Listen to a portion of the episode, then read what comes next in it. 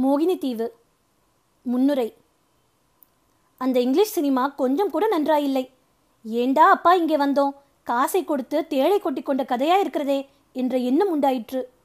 அந்த படத்தில் குதிரைகள் குடல் தெறிக்க ஓடிக்கொண்டிருந்தன. ஒரு மனிதனும் இன்னொரு மனிதனும் கத்தி சண்டை போட்டார்கள். ஒரு யுவனும் ஒரு யுவதியும் காதல் புரிந்தார்கள். மறுபடியும் குதிரைகள் ஓடின. இரண்டு மனிதர்கள் துப்பாக்கியால் சுட்டுக்கொண்டார்கள் கொண்டார்கள். ஒரு யுவதியும் ஒரு யுவனும் காதல் புரிந்தார்கள். குதிரைகள் எவ்வளவு வேகமாக ஓடினாலும் படம் மட்டும் மெல்ல நகர்ந்து கொண்டிருந்தது. கத்திச்சண்டை பொய் துப்பாக்கி குண்டு பொய் காதலும் பொய். இந்த அபத்தத்தை எத்தனை நேரம் சகித்து கொண்டிருப்பது? எழுந்து போய்விடலாமா என்று தோன்றியது. இந்த சமயத்தில் இடைவேளைக்காக விளக்கு போட்டார்கள். சாதாரணமாக சினிமா கொட்டகைகளில் இடைவேளை வெளிச்சம் போட்டதும் பெரும்பாலான ரசிகர்கள் சுற்றுமுற்றும் திரும்பி பார்ப்பது வழக்கம். அதன் காரணம் என்னவென்பது அன்று எனக்கு விளங்கியது. சினிமா திரையில் உயிரற்ற பொம்மை முகங்களை பார்த்து பார்த்து அழுத்து போன கண்கள் உயிருள்ள உண்மை மனிதர்களின் முகங்களை பார்க்க விரும்புவது இயல்புதானே? தெரிந்த முகம் ஏதேனும் தென்படுகிறதா என்று நானும் அன்றைக்கு திரும்பி பார்த்தேன். இந்த உபயோகமற்ற சினிமாவை பார்க்க வந்த அந்த அசட்டுத்தனத்தை இன்னும் யாரேனும் ஒரு அறிமுகமான மனிதரோடு பகிர்ந்து கொள்வதில் சற்று நிம்மதி உண்டாகலாம் அல்லவா?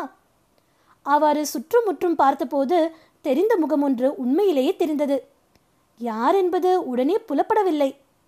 அந்த மனிதரும் என்னை பார்த்து ஒரு புன்னகை புரிந்தார். நான் பட்ட அவதியை அவரும் பட்டு கொண்டிருக்க வேண்டும் என்று தோன்றியது. சமிக்ஞையினால் நாங்கள் முகமன் சொல்லிக் கொண்டிருந்த சமயத்தில் என் பக்கத்தில் உட்கார்ந்திருந்த ஒரு ரசிகர் சுத்த பாடாவதி படம் ஒன்றே கால் ரூபாய் தண்டோ என்று இறைச்சல் போட்டுக்கொண்டு எழுந்து போனார். சற்று தூரத்திலிருந்து புன்னகை புரிந்த மனிதர் அந்த சந்தர்ப்பத்தை நழுவ விடக்கூடாது என்று பரபரப்புடன் எழுந்து வந்து என் பக்கத்து நாற்காலியில் உட்கார்ந்தார். என்ன செய்தி? என்ன சமாச்சாரம்? வீட்டில் எல்லோரும் சௌக்கியமா?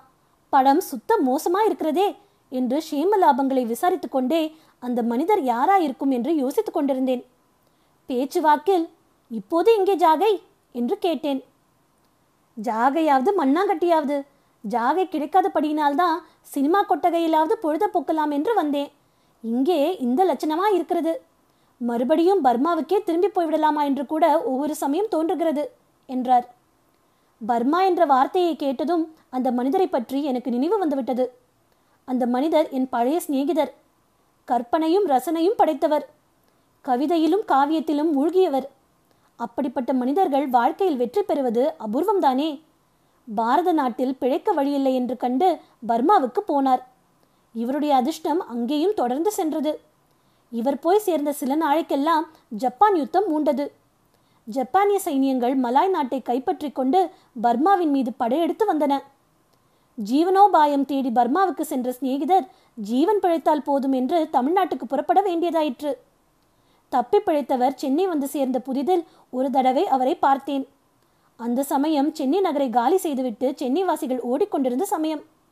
ஆகையால் அப்போது அவரிடம் அதிகம் பேசுவதற்கு முடியவில்லை. அன்று பிரிந்தவரை இன்றைக்கு சினிமா கொட்டகையில் பார்த்தேன். வாழ்க சினிமா என்று வாழ்த்தினேன். ஏனெனில் பாஸ்கர கவிராயரிடம் பேசிக் கொண்டிருப்பதில் எனக்கு மிக்க பிரியம் உண்டு. கவிதா லோகத்தில் அடிக்கடி சஞ்சரித்துக் கொண்டிருந்தவராதலால் அவருக்கு கவிராயர் என்ற பட்டம் நண்பர் குழாத்தில் அளிக்கப்பட்டிருந்தது. நீங்கள் அதிர்ஷ்டசாலி மகா யுத்தத்தின் மிக முக்கியமான அரங்கம் ஒன்றில் தாங்கள் யுத்தம் நடந்த காலத்தில் இருந்தீர்கள் அல்லவா? ஜப்பானிய விமானங்கள் வெடிகுண்டுகள் பீரங்கி வேட்டுகள் இவற்றின் சத்தத்தையெல்லாம் உண்மையாகவே கேட்டிருப்பீர்கள் அல்லவா? நாங்கள் அதையெல்லாம் சினிமாவில் பார்த்து கேட்பதோடு திருப்தி அடைய வேண்டியிருக்கிறது. உங்கள் அதிர்ஷ்டமே அதிர்ஷ்டம் என்றேன் நான். தூரத்து பச்சை கண்ணுக்கழகு தூரத்து வெடி சத்தம் காதுக்கு இனிமை என்றார் நண்பர். அதென்ன? அப்படி சொல்கிறீர்கள்? என்று கேட்டேன். இவ்வளவு தூரத்தில் நீங்கள் பத்திரமாய் இருந்தபடியால் என்னை அதிர்ஷ்டக்காரன் என்கிறீர்கள். நீங்களும் என்னுடன் இருந்திருந்தால் அதை அதிர்ஷ்டம் என்று சொல்வீர்களா என்பது சந்தேகம்தான். சந்தேகமே இல்லை. நிச்சயமாக அது உங்கள் அதிர்ஷ்டம்தான். அந்த நெருக்கடியான சமயத்தில் ஜப்பானிய சைன்யம் ரங்கூனை நோக்கி வந்து கொண்டிருந்த போது பர்மாவில் உங்களுக்கு எத்தனையோ ரசமான அனுபவங்கள் ஏற்பட்டிருக்கும். அவற்றையெல்லாம் உங்களிடம் கேட்க விரும்புகிறேன். ஒரு நாள் சொல்ல வேண்டும். ஒரு நாள் என்ன? இன்றைக்கே வேண்டுமானாலும் சொல்லுகிறேன்.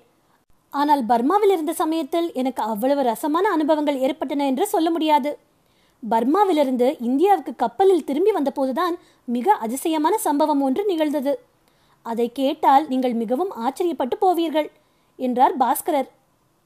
பழம் நழுவி பாலில் விழுந்தது போல் ஆயிற்று. கட்டாயம் அந்த அனுபவத்தை சொல்ல வேண்டும். அப்படியானால் நீங்கள் கப்பலில் திரும்பி வந்தீர்களா?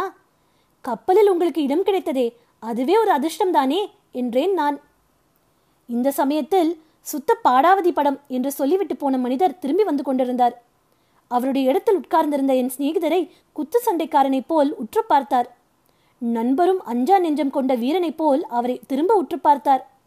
நெருக்கடியை தீர்க்க எண்ணம் கொண்ட நான் இந்த பாடாவதி படத்தை பார்த்தவரையில் போதும் வாருங்கள் போகலாம் என்று சொல்லி நண்பரின் கையை பிடித்து அழைத்து கொண்டு போனேன். கடற்கரைக்கு போய் சேர்ந்தோம். பூரண சந்திரனின் பால் நிலவில் கடற்கரையின் வெண்மணல் பரப்பு வெள்ளி முலாம் பூசி விளங்கியது. கடற்கரை சாலையில் வைரச்சுடர் விளக்குகள் வரிசையாக ஜொலித்தன. காசு செலவின்றி கடல் காற்று வாங்க வந்த பெரிய மனிதர்களின் மோட்டார் வண்டிகள் ஒவ்வொன்றாக புறப்பட்டு கொண்டிருந்தன. பௌர்ணமி ஆனாலும் கடல் அலைகள் அன்றைக்கு அடங்கி ஒலித்து தம்புராவின் சுருதியைப் போல் இனிய நாதத்தை எழுப்பிக் கொண்டிருந்தன. பர்மாவிலிருந்து வருவதற்கு தங்களுக்கு கப்பலில் இடம் கிடைத்ததாக்கும் அது ஒரு அதிர்ஷ்டம்தானே. தரைமார்க்கமாக வந்தவர்கள் பட்ட கஷ்டங்களை கேட்டால் அப்பப்பா பயங்கரம் என்றேன். ஆம் தரைமார்க்கமாக கிளம்பி வந்தவர்கள் எத்தனையோ கஷ்டப்பட்டார்கள். பலர் வந்து சேராமல் வழியிலேயே மாண்டு போனார்கள். தரைமார்க்கம் கஷ்டமாயிருக்கும் என்று தெரிந்துதான் நான் கால்நடை பிரயாணிகளுடன் கிளம்பவில்லை. கப்பலில் இடம்பெறுவதற்கு பெரும் பிரயத்தனம் செய்தேன். கடைசியில் தூரத்தில் ஜப்பான் பீரங்கி குண்டுகளின் சத்தம் கேட்கத் தொடங்கிய நேரத்தில் ரங்கூன் துறைமுகத்திலிருந்து கிளம்பிய கப்பல் ஒன்றில் எனக்கு இடம் கிடைத்தது. அந்த வரைக்கும் நான் அதிர்ஷ்டசாலிதான் என்றார் நண்பர். மேலும் நான் தூண்டி கேட்டதின் பேரில் பாஸ்கர கவிராயர் அந்த கப்பல் பிரயாண கதையை விவரமாக கூறத் தொடங்கினார்.